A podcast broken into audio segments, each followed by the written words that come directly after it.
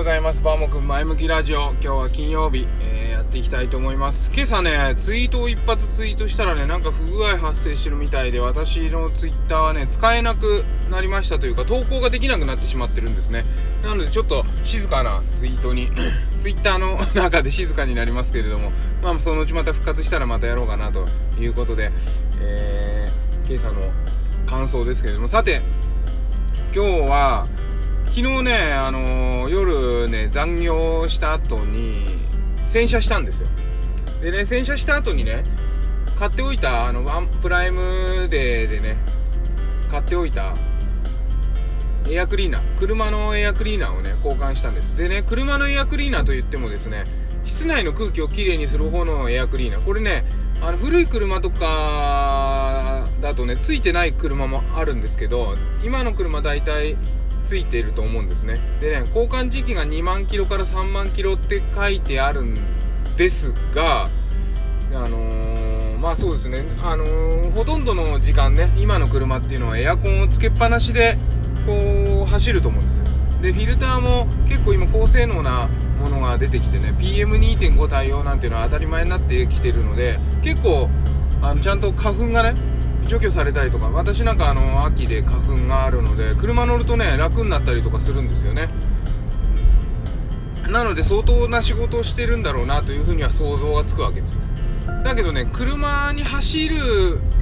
にはそんなに影響がというか全く影響がない部分じゃないですか。だから整備工場の方でね気にしてくれない可能性があるんですよ。なのでねここはね自分でちょっと管理する必要があるかなというふうに思っていましてですね。年に一度あの2万キロから3万キロっていう風に書いてありますが年に一度ぐらいは私は個人的には交換した方がいいかなというふうに思ってます。と言いながらえっ、ー、といつだあれはね Amazon の履歴見たら去年の3月に買って今になっちゃったんで1年以上経っちゃったんですけどでちなみに私は1年で2万5000キロぐらいね車乗るんで、まあ、ほぼ2万キロから3万キロって言ったら交換時期なんですけれども結構ね埃が細かいホコリあの掃除機の中開けたみたいな細かいホコリまでね溜まってるんですよ。なのでねあの自分で簡単にできると思うのであの取説見てね。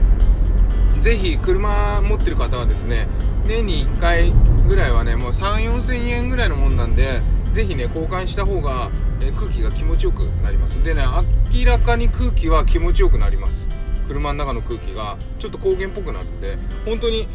今のいろんなね、あの、何々に聞きますっていう、何々が得意ですみたいな、何を、えー、除去できますみたいなことがね、書いてあって、いろんなのが売ってるんで、あのー、